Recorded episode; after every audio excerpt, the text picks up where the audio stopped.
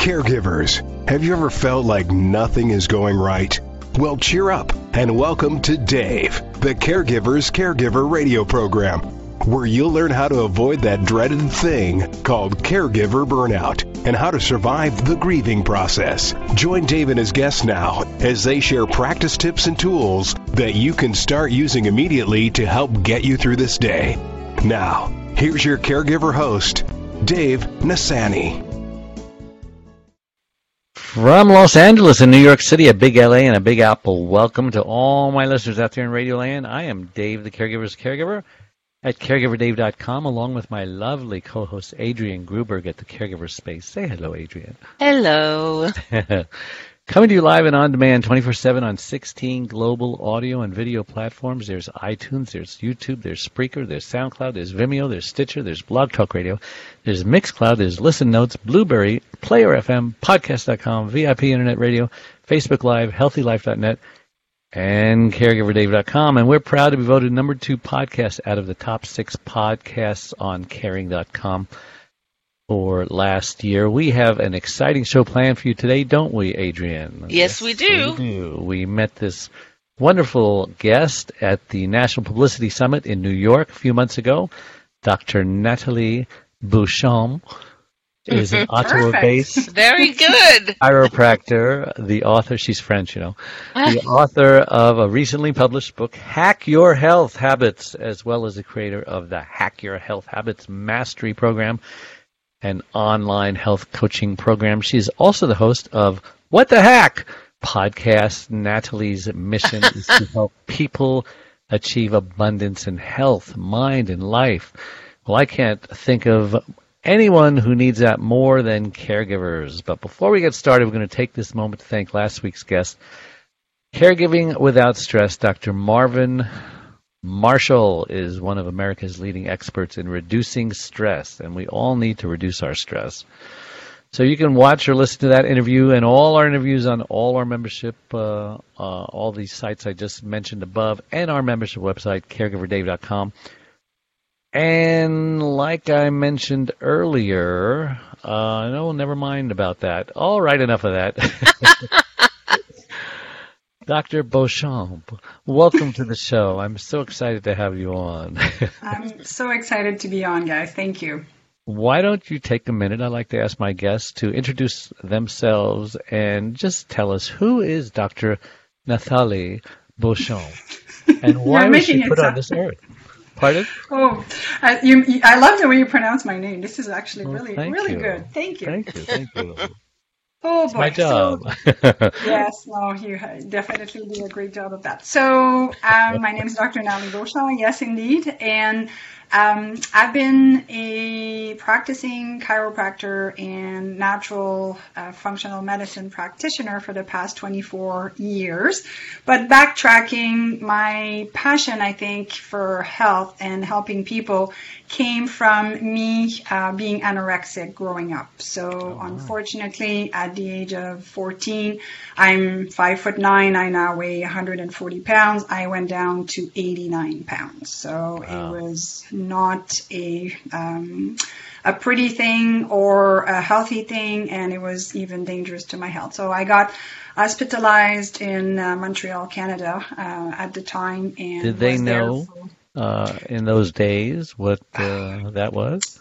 Well, yeah, actually, surprisingly enough, but I think um, the care uh, was probably limited, and I always say that, you know, I did not relate uh, too well with uh, the the bearded 40 year old psychiatrist that they had assigned to me. So just, you know, the, the connection wasn't there too much. So uh, fast forward several years later, and it took me a while to uh, find tools. And back in the days, you know, you could not Google anorexia and, and, and find out Right. more about it. So I think that's why my, my thirst for knowledge just started, you know, library and could, you know, I was reading everything that I could. Yeah. And then went to Ottawa NYU in health science, then chiropractic school, and just I keep on learning myself. I I'm a, as you can see with the bookshelf behind me, I just love books. Yes. and to me, knowledge is power, but the application of that knowledge is crucial.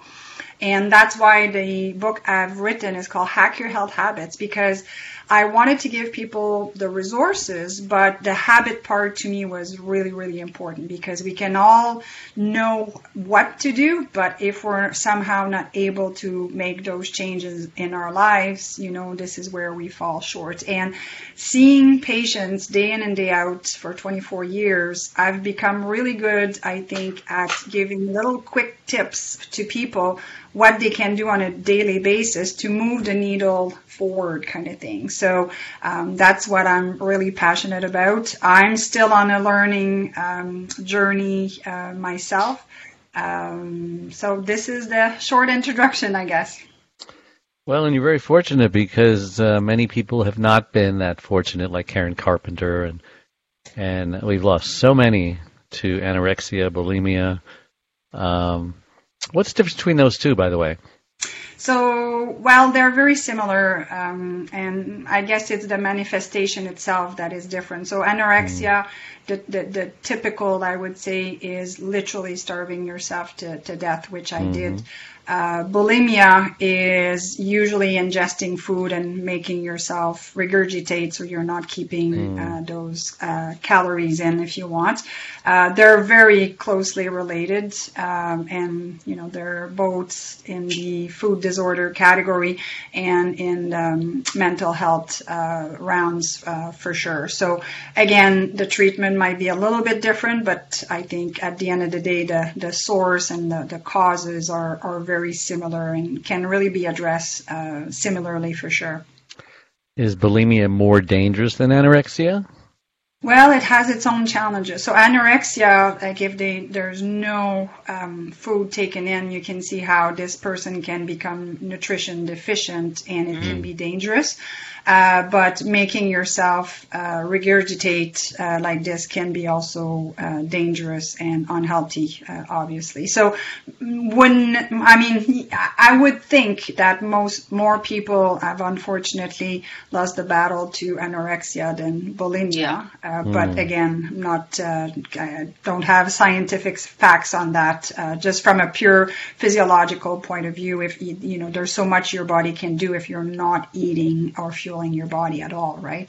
Yeah, and maybe the body can absorb whatever nutrients it had before it becomes regurgitated. Who knows? To to a certain extent. Yeah. So, um, how old were you when you feel like you were finally rid of this, or will you ever be? Are, Very are good just- question. Are we just So- one, like an alcoholic? Are we just one drink away from, from? Uh, Yeah, you know, you Dave, I use this exact sentence you just used. So for me, it was at the age, uh, I, will say that, that to me, once you're anorexic, for me, and I can't speak for everybody that's had anorexia, it is like being an alcoholic. That it is always in the back of my mind. Now it doesn't consume me and, and, and rule my days anymore, but it's, it's definitely uh, always something. My relationship with food is probably different than somebody that's never had any issues. For me, it would be at the age of 30 years of age. So, you know, 16 years of ups and downs and, and all mm. around.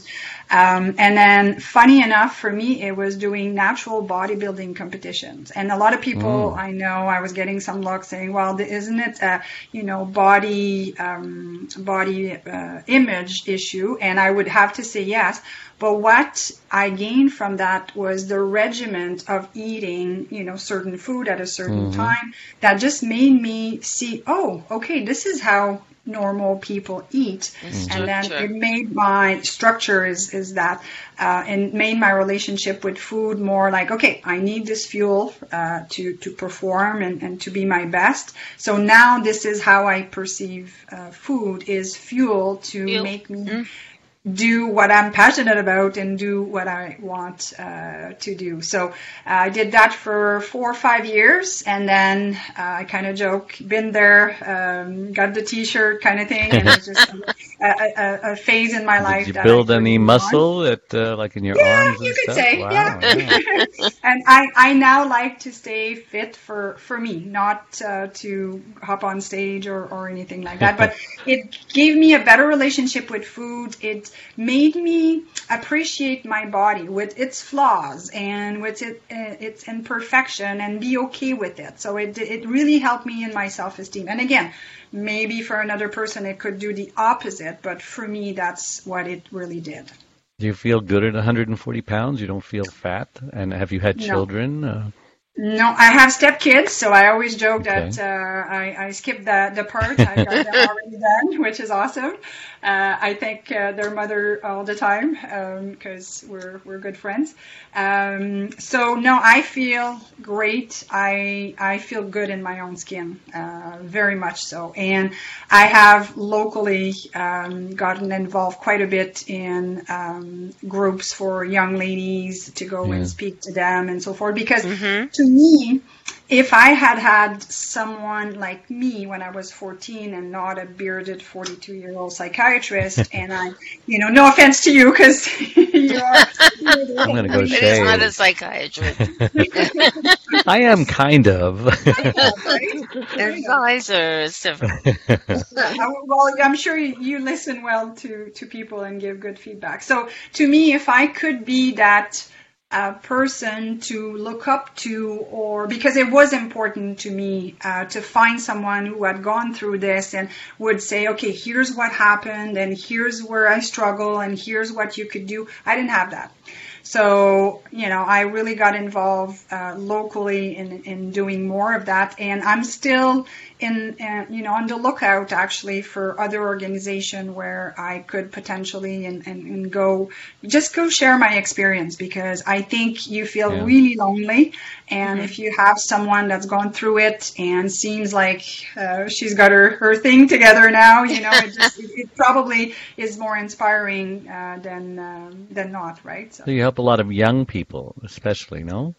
Yeah, young, and you would be surprised. Just this week, a patient came in, probably my age, and she's, you know, mentioned that she's she has bulimia, always had, and is still struggling uh, with it. And you know, so I think there's more than we think, and a lot of time it's not um, officially um, flagged or diagnosed. I'm not a big fan of the diagnosis or labels per se, but um, I think there's more people than we think that probably don't have a, a super healthy relationship with, uh, Yeah. with food.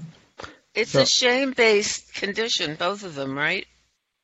Yes, they are. Yeah, and I did a lot of self-reflection after, you know, why did that happen? And and and I, I mean, I had a loving family. I was never myself overweight to have been picked on because that's a typical thing that will happen. Somebody's overweight, and uh, so I'm I'm not quite sure, but I think it has to do a little bit with uh, having control over something. At 14, you don't control much, right? So if Right. you can control the food that you're putting in your mouth, you know, it's it's it's a certain feeling. And I didn't do it to rebel against my parents. Like it just, I had very loving parents, so it's just, I'm still a bit baffled on on how it happened. But obviously, um, I had some self confidence issue, body image issue that I needed to sort out, and I think it just made me um, a better person, made me more uh, comprehend, uh, more understanding of other people. I have learned, and my mom always used to, to tell me that that uh, she admired I don't judge people because you know the saying you've never walked in somebody's shoes, so don't judge. They may you know be talking to you in a certain way, but you don't know where they're coming from. So um, I think it made me um, less judgmental of a person and always thinking, you know, where what's happened to this person for her or him to behave in in that way. Mm, Could be genetic too. Never know. You never know. You never know. Genetics are, are important. But on that note, I think oftentimes people uh, blame genes too much. If you follow any work by Dr. Bruce Lipton, you know, 3 to 5% is genetic, 95 to Yeah. 97% is, is lifestyle. So, but again, you know, the power of the body and the mind, it's not just physical. It's, uh, they're, Yeah. it's uh, multifaceted for sure. So how normal am I? Because I, I for a while now, um, when I hit uh, 170, I feel good about myself, hmm and I like food, and sometimes I'm good, and sometimes I'm not good. But when I start creeping up there and I reach that magic number 180, I says, okay, now it's time to do something, and then I'll bring it back down to 170, and I just keep this yo-yo 180 to 170. Um, I heard it was bad to fluctuate like that, but is is that bad with 10 pounds? I mean, some people do it with 20 pounds or 30 pounds Or 40 or pounds. 40. Yes. So many ways to answer this question. So of course, having your weight more stable, you know, I would say within five pounds is, is probably Five better than okay. ten pounds. But again, weight is one component, Mm-hmm. and I think uh, you know to maintain. Um, Good health, it's more the fuel that you're putting in. So, Yeah. you know, I don't care that somebody is 165, but if they're feeding themselves uh, sugary, high fructose corn syrup and so forth, like, so to me, health is not just a number on the scale. Now, carrying that extra weight for sure has, has an impact, but I think it's more the type of food that you're eating. And good for you that at 180, you, you, you say, okay, I need to do something about it because unfortunately, Yeah, you know, we one or two going. pounds a year, yeah, one or two pounds Creeps a year, up. it creeps up. And we see that often, right? People start families, they're busy with the kids' activity, and then they wake up at 40 and they're, they are 40 pounds overweight just from, you know, lifestyle choices that, uh, that they've made. So, so to answer your question, I'd say five pounds is probably better, but it's the quality of the food that you're ingesting that is as important as um, the weight uh, itself is. Yeah. Well, we're going to take a break. Uh, I, I stayed on that topic a little longer because uh, I think a lot of people need to have, have a good background, a good foundation of what we're about to talk to. So go, don't go away. We will be right back. We are a community of caregivers that understands and supports you wherever you are in your journey. We are a place to connect with other caregivers, but more importantly, a place to get practical, actionable help. There are lots of ways for you to get support. First of all, you can download our welcome pack. This will get you started on your Thrive journey. Next, you can ask and get answers to your questions by posting them here in our private Facebook groups. You can also get live online support by attending one of our live weekly Connect webinars. You can get practical, actionable advice by listening to our weekly podcast. You can hear and read other stories about other caregivers' experiences. Plus, add your own in our weekly Share Your Story forum, posted every Tuesday in the Facebook group. You can access essential resources and download practical Thrive Solutions packs, all of which are geared to help you thrive as a caregiver. You get lifetime access to all of our resources. Again, we're here to support you and help you thrive and to enjoy your life as a caregiver. And remember, this is a place to get hope, not just cope. And we're back with Dr. Nathalie Beauchamp and Adrian Gruberg. Adrienne. Yes, let me know how I should pronounce your name. Adrian. and uh, let's now navigate the conversation in a different direction because you're a caregiver, right? Mm, Where you I were, am. former or present or current? Current, right flack in the middle of this. How'd that happen, and what what are you going through? So my mother got diagnosed with Alzheimer two years ago, and it went really, really fast. Uh, so no history in the family, nothing at all. Uh, was just noticing she was just slower to react, slower to move, and uh, How old? it- she's uh, 73 now, so at Oh, that's young. yeah, that is young. Uh, never been sick in her life, other than a few a few little things. So What are the symptoms? The symptoms, um, well, at first is um, a lot of anger, a lot of, um, uh, yeah, she was aggressive because she probably was realizing that something was not right. So we've gone through through that for for probably six months. Um, my mom was always a heavy set uh, person. Now she's down to 120 pounds, so it's a big big change with that um, her just as of you know you said uh, where are you in the process? I'm right in the middle of it because this weekend i was at the hospital and she's now refusing to put her dentures so we need to change her, her diet completely and she's refusing to um, to be uh, washed and taken care of. So you know every day there's a new normal and that's kind of what i'm calling it now. And it was hard for me at first because I'm I'm a healer. This is what I do day in and day out. So you know, at the beginning, it's like, okay, oh, we need to give you this supplement and this supplement and so forth, and and and I also um, experience what people are being told. Uh, meaning, you know, when I would share that with certain people, have you done the you know the protocol for Alzheimer? And you know, my poor dad was just trying to keep keep up with everything and just give her any type of food really.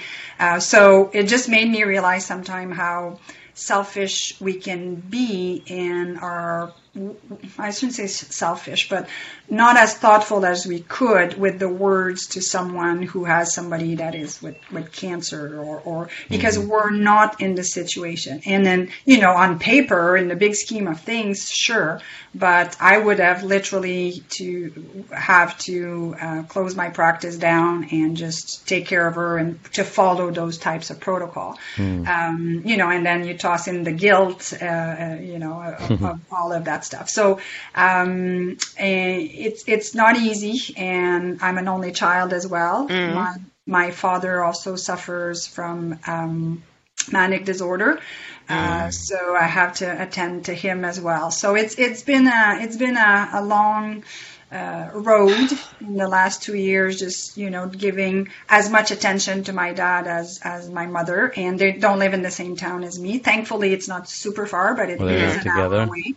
Um, Um, so now my mom. Say that Are again? they in assisted living or any facility? No, my dad is still at home. Uh, He's physically quite capable. Uh, so he wanted to stay at home, which I, I can't blame him. So I have to make sure that, you know, I, I drive down and, and stay overnight and spend time with him. And I call him just about every night or every other night just to make sure that he's had a, a good day, that kind of stuff. So that's uh, that's my new norm. And, um, and that your mom, norm, your mom is in a facility. She is. She is. She's in a hospital um, in uh, the pro- province of Quebec, and um, a hospital w- who, which has a um, third uh, floor wing uh, strictly for Alzheimer patients. Tell us how hard it was to put her there. Um, that was a hard decision, um, probably more on my dad than myself, uh, because um, I was seeing how my dad's health was deteriorating and how stressed out he was. And what really did it, that she had a fall and they were both on the ground for probably, you know, half an hour, had to phone the ambulance and so forth. So I think he, he really saw that he couldn't take care of her. And then it's the, it's the guilt, right? So maybe I could, and then he would flip flop and him being Right. maniacal, uh, or, or you know, it just his mood would flip up and down, and it was hard for me because some days like, no, no, no, I'm okay, I can do this, I can do this, and then the next day he was just losing it, um, and losing it on her, not physically or anything like that. Right. And, Did you have to make the final decision? Uh, no, that fall really did the decision, made the decision for us because she had to be hospitalized, and then they really saw how far along she Yeah. was. CAT scan was done, and, and saw the, um, you know, quite a bit of brain atrophy and so forth. Yeah, those falls can be a blessing sometimes. Yeah, unfor- fortunately, she didn't break anything, but yes, I think that's uh, that's. Uh, so we went through that uh, guilt even when she was in the hospital, uh, where she stayed eight months on a regular floor because our, I mean, depending of what state, what province uh, people are are are, the system uh, is going to be providing care differently. Um, and then she was put into a, uh private facility for a few months because they didn't have room. And oh my God, I felt like it was the the Taj Mahal for her because it was just not that not that it was pretty or anything like that, but just a small place nine people, two workers at all times, home cooked meal in the crock pot, and they just had a way with them. You know, they would make them dance and sing and just, you know, everything. It was super small. And I was hoping and praying that they would kind of forget her there, but um, after four months, I received a call that she had to be moved within a couple a couple days, and um, yeah, so I was really sad about that. She's still getting good care where she's at, but it's just a, a larger facility, and um, with her not being steady on her feet, I'm always a- afraid that she's going to fall, and we know what comes after that, oftentimes for for for people. So. You're bringing back such painful memories for me because both of my mother and mother-in-law went through this, and uh, a lot of it you just want to forget. But uh, Yeah. I was Hmm. reliving it as you were talking. Um, you mentioned the word guilt a lot. Mhm. How do we get over that guilt? Because I always say there's undeserved guilt and there's deserved guilt, and and, and you treat them both the same way. You just kind of throw them away. But there's a process, you know, with undeserved, you know, you fix it somehow. You make restitution. You turn yourself Yeah. into the police. You say you're sorry, whatever it is. Yeah, With and- and I- undeserved, you just ignore it because it, you don't deserve it. So Yeah. how do you? And I'm, you I'm? I'm answering this question not as a doctor because this is not my specialty. I want people to understand. I'm answering this as a daughter. Um, I think we have to accept the fact that it will fluctuate, uh, that we can't had all the best intention at first. I'm going to go twice a week. And, you know, I had made myself a little schedule and then realized, my God, I'm not being realistic with this. And even people in, in my family saying, you know, Nathalie, you don't have to go every week, you know, she just doesn't even know that you've gone. But, you know, for me, it was more giving her love you know that i know when i'm there i'm hugging her i'm kissing her i'm just you know trying to make her laugh. And i know she won't know that i've, I've gone but to me it's like that moment uh, you know however short it was that i she can feel that she's still loved. Um, I go by bouts that I can go more often. Sometimes I travel and I can't. And being an only child, it's not like I can't phone up a brother and a sister and say, "Hey, I'm out of town for for a bit. Can you go and check up on mom?" So it, it is tough. Um, uh, fortunately, my dad is still physically able to to go, and since she's been in the new facility, he seems to go more often, which is awesome for me because I know that uh, she's taken care of in that sense, and it's so cute because I bought them um, a Vitamix for for my dad to make, you know, concoction as as he calls it, and he still does that, and he brings that to the hospital to her at least every Ah. couple of days. So we know she's getting, you know, some some decent nutrition.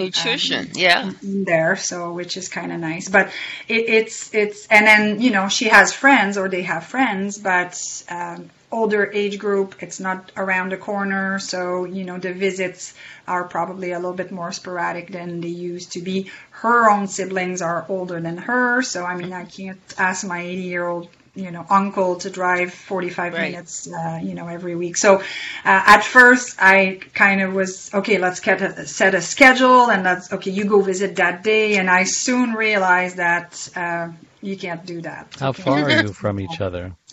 Um, Father, your father from your my mother. father and is you. an hour away from me and my mom is half an hour and thankfully it's right flack in the middle so half an And hour they are your half an hour. father's 30 minutes from her. Yes. So we often meet there. We'll spend time, then we go for, for coffee together and so forth. So to answer it, that was a long answer, but to answer your question to the guilt, I'm not expecting it to go away, to be honest. I know that I will have some bouts that I will feel more guilty. And when I go, I just try to be fully present with her and um, I'm fortunate. She she still recognizes me, so I just love hearing my name or saying She just my, can't my remember the last just- time you were there. Oh, even if I go to the bathroom, she won't remember that I'm Uh-huh. there. So Right. her short term is, is that short. But hey, I'm I'm counting my blessing that right now she knows who I am and gets as excited, I think, as the day I was born to see me. So Uh-huh. know, to me, it's it's it's uh, it's gold. So is that I'm guilt just- that you still feel and will continue to feel, is it deserved? Do you think? no, Or are you no, just being not- hard on yourself? Well, is guilt really uh, always something that is deserved? I don't think No. so. I think guilt is, no, I don't think so. Eh? Guilt is more an emotion that we experience. And I, I, I like to think of emotion as energy in motion. And I really try, not just with guilt, to let em- emotion are real. You can't deny them. But I really uh, try to let them flow through me and pass through me, but not consume me. I listen to them because obviously they have a teaching um, uh, for us.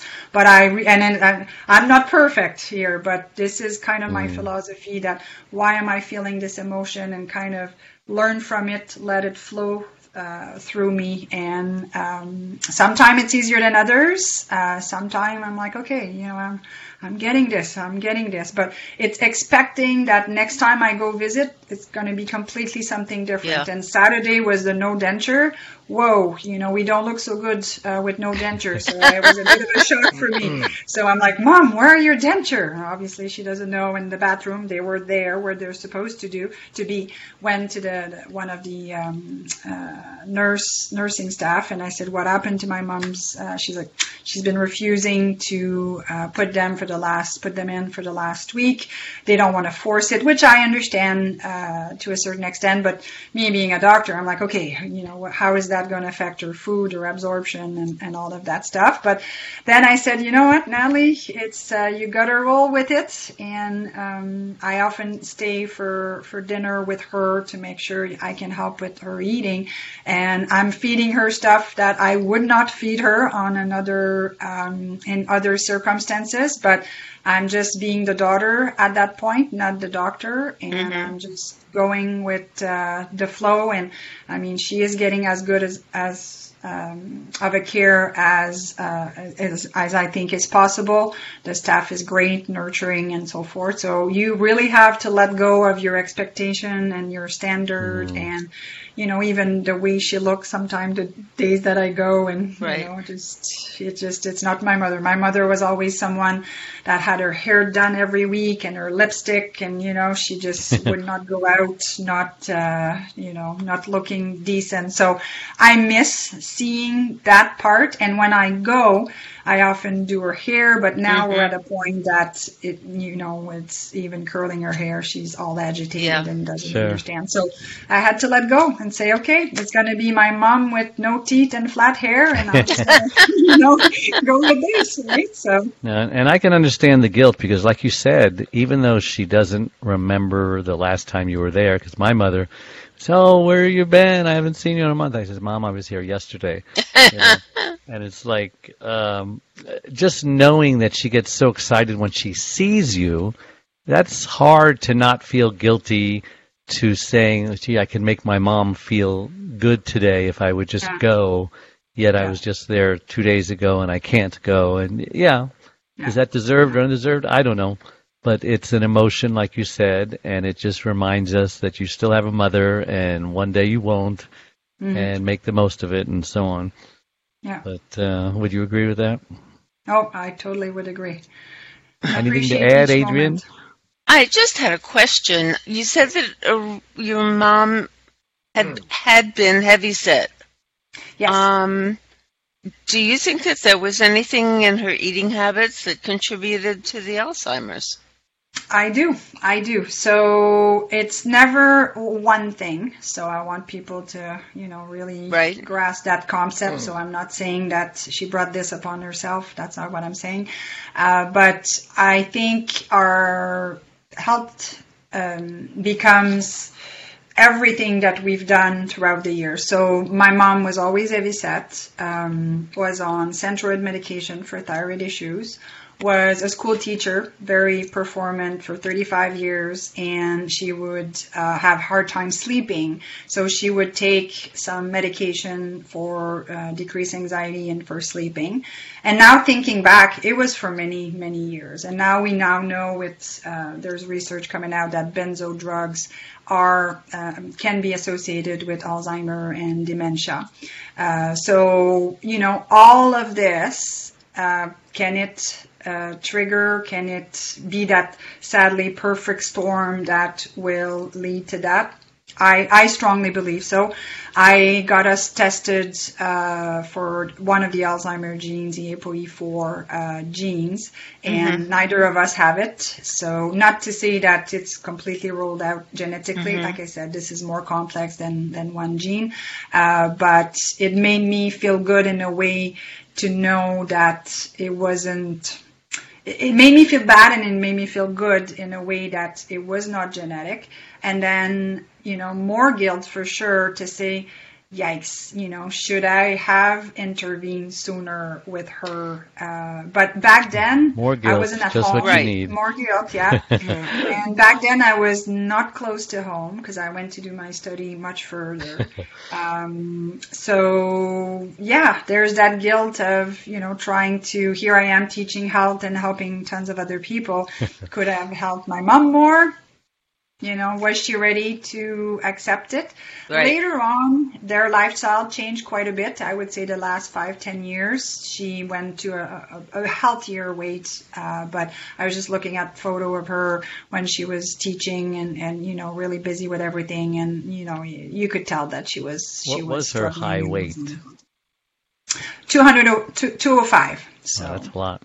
she's five nine, so farmer's girl, so big bone, that kind of thing. Uh, it's not like you know she was uh, morbidly obese, but carry on uh, carrying definitely more weight than she So should there could have So- been a Yeah. genetic thing going on with you and your anorexia because maybe genetically, you know, your body uh, was tempted to be larger, and uh, you know, maybe you. I really, don't know. I'm I'm not one to blame genes too easy. Uh, Right. So I don't What was know, the and I most you weighed uh, ever? Ever? you- 170. Okay. Yeah, so 89 pounds to 170. So, I mean, we have so much more to learn with genetic uh, testing and all of that stuff. So I don't don't even want to go that route because I Yeah. think we're Well, still for you. missing too much information. Yeah. Listen, let's take another break, and we'll be right back. So don't go away. Nassaney, the caregiver's caregiver, has just released his sixth book entitled It's My Life Too. Reclaim your caregiver sanity by learning when to say yes and when to say no. It was specifically written for caregivers who know they should be putting their needs first, but just don't know how. Dave is the sole caregiver to his wife, Charlene, since 1996. He knows firsthand what caregivers are going through because he is one and he now speaks all across the country offering caregivers his incredible caregiver support package. Even the airlines tell us that in the event of an emergency, to put your oxygen mask on first before you help your child with their mask. They know that those who don't heed their advice often black out, thus becoming unable to help either themselves or their child. And caregivers are exactly the same way. It's my life too. Reclaim your caregiver sanity by learning when to say yes and when to say no will help caregivers who are neglecting their sleep, diet, and social life and learn to put their needs first. Pick up your copy today or buy one for your special caregiver. On sale everywhere and at caregiverscaregiver.com. And we're back with me, Dave Nassaney, Adrienne Gruberg, my guest, and no, not my guest, my co-host, and my guest, Nathalie Beauchamp. I love saying that. Um, I have a question. You said something about Alzheimer's gene. That intrigues me. Um, do they have a dementia gene also? Uh, and how can we Not be that tested I for know that? of. It's Not that the I know of. Yeah. So yeah, my far, mother had well, I mean, pardon me. My mother had dementia, and I was always wondering, you know, if if I might get it one day. Because I think she- we're we're really at the tipping point of discovering more and more and more and more.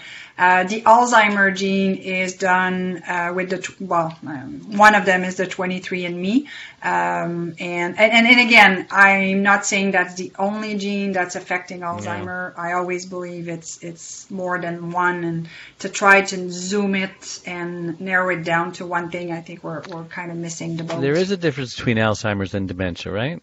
Oh, yes. Yeah, yeah, very much. So, um, uh, unless you are officially diagnosed Alzheimer's, they just kind of say dementia. Yes, and I think where it gets confusing is that the they they they always they they don't always, but they often crisscross. So you'll have dementia, Alzheimer, and even Parkinson. So my mom is manifesting some Parkinson sign, not so much in the tremor, but in her gait, in her shuffle, like she's shuffling a lot, in her balance and so forth. And talking to her her, her um, physician, I voiced my concern about that, and she says they often go hand in hand. So that's why I think we have so much work to do when it comes to learning about the brain. It is such a complex thing, right? You- think of it, it's like our our motherboard for our computer, and Yeah. you know, it's um, it's complex. And it lets us down a lot. It certainly lets me down a lot, my brain and my memory and my short-term memory. And, and my mother had uh, dementia, and uh, she was kind of like a cross between Martha Stewart, not Martha Stewart, um, Gracie Allen, uh, Edith Bunker on on All in the Family, and Ruth on um, or on the Golden, Golden Girls. Girls. Not Ruth. What's her name? And uh, Yeah, And whatever her I- name the, is. The, the, the taller Rose? Uh, Rose. Rose? Rose on the Golden Rose. Girls. Okay, yeah. uh, you know, just kind of ditzy and airhead. And she's been like that all her life. And it's so hard when you're that kind of a person to know when dementia comes on because they always acted that way. but when you get the phone calls in the middle of the night and says, does AM mean that it's nighttime or does PM mean that it's nighttime, you know, on her clock? And so that was the first clue. I says, oh my gosh, this is more than just being dingy. Ditzy. He's yeah. got a Yeah, yeah, problem. yeah. And so I saw this ad on Facebook three years ago, uh, early dementia, Alzheimer's detection, free uh, study. And so I signed up because I don't want to be the last one to know that I've got it, you know, and my kids are whispering uh, behind my back, we better take away his keys, you know, the car. And Yeah. so I go every six months to get my test. And to my shock, they says, well, you're right close to the borderline. I says, oh, great. and so every, they said there's things you can do, you know, and then I, I think I started my radio show shortly after that. And uh, my scores started getting better and better because I'm, uh, you know, I'm I have to think on my feet here. I don't like crossword puzzles. In fact, I hate them. I just can't do them they frustrate me, and I know they say those are great uh, things to do, but uh, my scores are getting better, but I'm still dangerously close to the borderline. So maybe I'm just kind of, you know, that ditzy kind of a person as well. And uh, so uh, it may be hard to find out if, if I ever get it because of my behavior, but I certainly don't want to be the last one to find out, and I want some objective uh, Yeah, so that's- I, I recommend that for those of you who also have concerns. I don't Definitely. see you as ditzy at all, good, Dave. good, good, good. Ask my wife, and you'll get another answer. she sees a side of me that you know. Uh, I'm always losing things around the house, you know, and I'm I'll leave to go to work, and I'll come back because I forgot something. Then I'll leave again. I'll come back three Yeah. times. I think was the record that I came back. And so you know those. Sometimes we just have things. too much on our head, on, on our Right. mind, right? Yeah, I think. Right? Yeah. That I mean, that's very that stuff's very common. Yeah, they tell me if you forget things, but then you later remember them, then you're okay, you know. But if you forget things and they're gone forever, you, they never come back. You know, you get like hard hard drive uh, um, sectors burned out or something, and that's something to be concerned about. So let's talk about your patients, doctor, and and the, and what you do for um, other patients. Uh, maybe you deal with c- caregivers as well, because everything we're talking about is great information for caregivers because they are just they're suffering with guilt and they're suffering with you know what do I do with mom who's got dementia and and you know what what are your patients like, and and uh, how do you deal with them? And you have some stories you want to share about that. yeah So um, I, throughout the years, I've had many patients who were caring for other people, and and you know, the last two years I can so resonate m- even more because I'm going through it myself. So um, you're right that uh, you know the oxygen mask. I always give that example as well, and and I like to be that voice for them. That when they come, I can listen and and just remind them to take care of themselves, right? And sometimes you know, you hear it from your friends and family, but sometimes I think it has a different impact when it's coming from somebody that you've been seeing for years, that you trust, that is your your your healthcare practitioner. So definitely, um, sleep is a huge uh, a huge huge thing. And I always say when I'm interviewed about the book, you know, what is the number one hack that one can do? And I would say making sure that you're getting good restful uh, sleep. The other big thing too is uh, our food. And to go back to your your situation, that's another huge thing that you can do uh, to cut the sugar. You know, and um, sugar can cause inflammation as in osteoarthritis, diabetes, heart disease, cancer, but brain inflammation is not good either. So making sure that we decrease our simple sugar is is huge. From a diet perspective, the omega 3s are, are, are great, making sure that we're feeding ourselves the good fat, the salmon, the avocados, the nuts. Uh, I mean, our brain is in big, um, in big, uh, a big component of it mm. is uh, cholesterol, uh, is is fat. Our cell membranes are by by um, they're, they're two layers of, of fat basically and they're encompassing everything that we need so i think in recent year we've gone you know cut the fat cut the fat and i think we've changed fat for sugar and i don't think it's helping um, anything actually dementia and alzheimer have been called uh, type 3 diabetes now we know mm. that it can lift, wow. literally cross the brain barrier and have an impact great reads on that are um, dr mark hyman um, has got some some good information uh, on there. Uh, Dr. Uh, Daniel um, Amen as well. So there's a lot more coming out now acknowledging that body inflammation is not good and brain inflammation is not good as well. So food wise, that's that's great. And then oftentimes what's overlooked is uh, supporting the adrenals. The adrenals are the glands that are producing uh, adrenaline. That's why we'll say, oh my God, I almost got in an accident. My adrenaline was pumping. So that's the short, uh, acute response, but the chronic um, uh, response is uh, abnormal cortisol level. So at first, there's three phases of adrenal fatigue, and I have this conversation with patients because, you know, if they're in phase one, you know, what can we do to support because we don't want them to manifest to phase two and phase three where cortisol is just all tapped out. And from, for women, it even affects our sex hormone because there's something called uh, adrenal steal or cortisol steal where the cortisol is going to try to, you know, get produced and it's going to steal some building blocks of our sex hormone, estrogen and progesterone and DHEA and even for men, testosterone. So it's, it's, you know, and then you see this cascade of, of things that are happening. So the sleep, the good foods, uh, decreasing the sugar and then making sure that you're not suffering from adrenal fatigue. And if you are, obviously the lifestyle needs to be um, addressed, uh, but there's good herbal supplements that people can take to support the adrenals because sometimes I even had to take it myself. Sometimes, you know, life happens and things are being thrown at you and you're like, whoa, hold on a second here. So I knew that it was going to be temporary, but I knew that I needed that extra help with more supplements and be more regimented with my sleep. I mean, there's some days I would say to my husband, 7.30 on a Saturday night, good night, honey, I'm going to bed. I need that sleep, right? So I really I made an effort. Yeah, I'm sure, right? So I really still to this day make um, a conscious effort to say no when you were talking about that in, in you know with the book cover, I could see uh, David.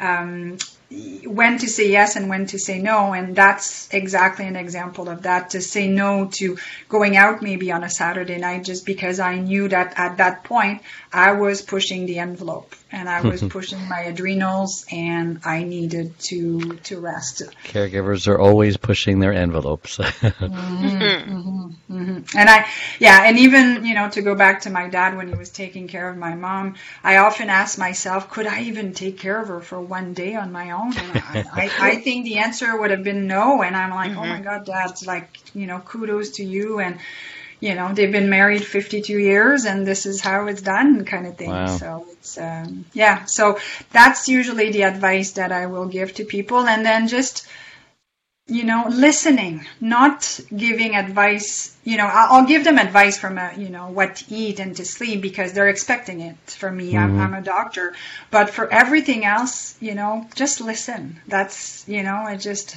we just want when it's us, we just want to tell the story. We don't want to, you know, necessarily hear, oh, so and so had to deal with it and and so forth. Just oftentimes is just listen. And my husband knows, he knows when I get into that mode, when I come back to see my mom, he just sits there and he listens and he knows that I'm not looking for a solution here because there's none. And mm-hmm. this was the normal this Saturday night, and I don't know what next Saturday night is going to be. And, you know, it's just to, to roll with it, right? Wow. Amazing. Adrienne, any thoughts? Oh, you have a lot of wisdom. uh, it's it's a work in progress, isn't it? Yes, it is. Yeah, uh, I, I, had a girl. Um, care since since caregivers don't necessarily have that time to sleep. Um, yes. what supplements would like just off the top of your head that would be good for for anyone to be taking? Well, an adrenal support would definitely be good. And then, you know, naps are great, right? I know personally I'm not a good napper, but I know my dad, for instance, you can sit the man in a chair for 10 minutes. He's going to sleep sitting and he's going to be like a new person after. So if you're lucky enough to be a good napper and mm-hmm. you can somehow during the day take those naps, please. Mm-hmm. Um, Melatonin would be a good supplement to help balance that cortisol because they kind of work in, in opposite. One goes up, the other one goes down. But I'm never one to take a supplement just for the sake of taking a supplement. If we um, can try to go to the source of the problem, behavior. but if sometime, yes, behavior. But if sometime it's it's really not doable, those are two things that I would definitely uh, mm-hmm. suggest. So th- you are a chiropractor. There's there's so many different kinds of chiropractors out there. There's the Palmer method. There's the cervical. I mean, what kind are you? I'm what I'm what it's called a diversified. How's that I've never heard of that one before. I'm gonna write that one down. So, um, oh my goodness, and and I think we all graduate chiropractors, and then we have a certain set of tools. And as we progress in our own practice, we keep adding tools to our toolkit.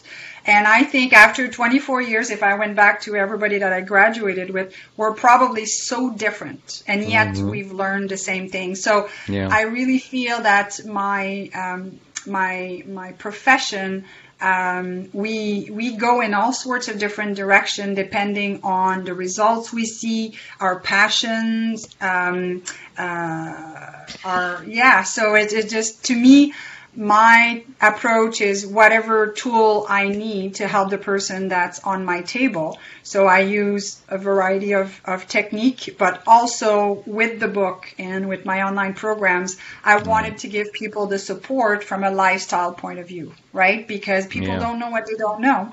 And there's a lot of information out there. It can be overwhelming. And sometimes people just give up. It's like, oh my God, like one day vitamin D is good. The next day it's going to give you this. And they're like, oh my God, I don't know what to do anymore isn't it? So that's what I wanted to do with the book is zoom in what's important. I mean, I don't have all of the answer. I'm not pretending that I do, but then I reference other books if they want to go and read more, but at least you know, I covered pretty much all the, the facets of, of health in the book and in, in my online stuff so I can guide people. And it's at a, it is also at, at a self pace because schedules are probably going to be all over the place. So to me, it was yeah. easy that the book was in bite size and uh-huh. the, the, training is, is short enough video that you're not going to sit there for five hours and, and, and integrating those things because if you do it all at once, it's overwhelming and people give up. Let's face it. Yeah. But if you change little things, then it can have a, uh, an effect. I always say yeah. if you change one habit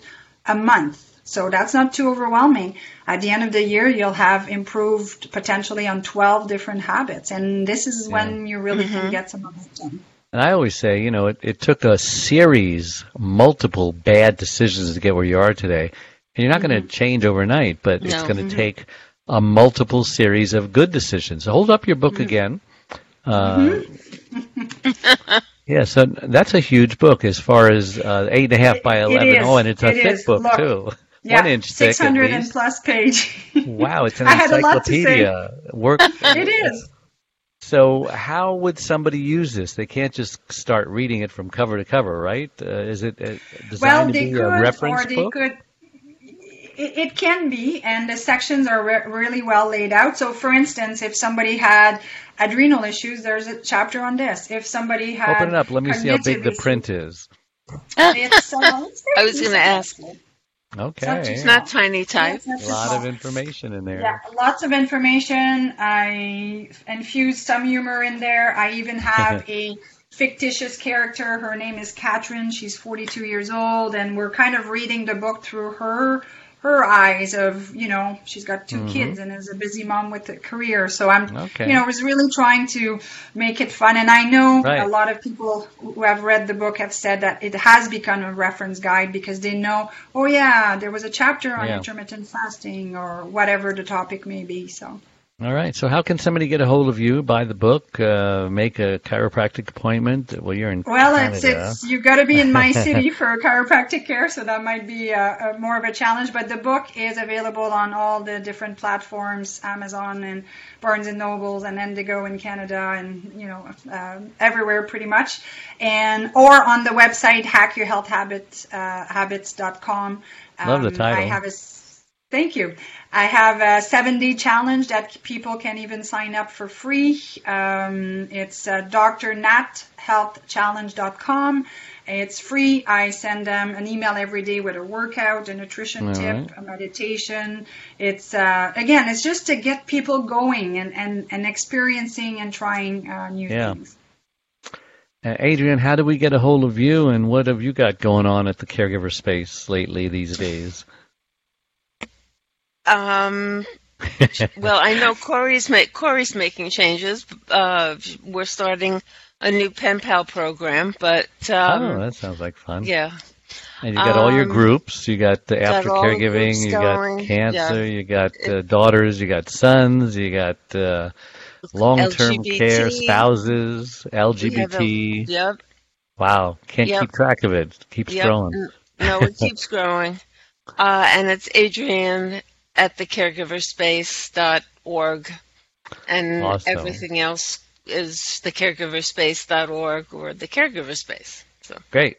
And again, a reminder that all our live shows become recorded pod and video casts on our membership website and all those other platforms that I mentioned earlier, the caregiverdave.com. And we have three free gifts for you at caregiverdave.com. Check it out, no obligation. And then please consider joining our membership website. It's a tremendous value. There's there's lots of stuff there to help you stay alive and burnout free. And as a special bonus for joining for a limited time, I'm offering a free hour of coaching uh, with every single membership. So, Dr. Beauchamp, Adrienne, and all my listeners, thank you again for tuning in. So, until next week, same time, bye bye.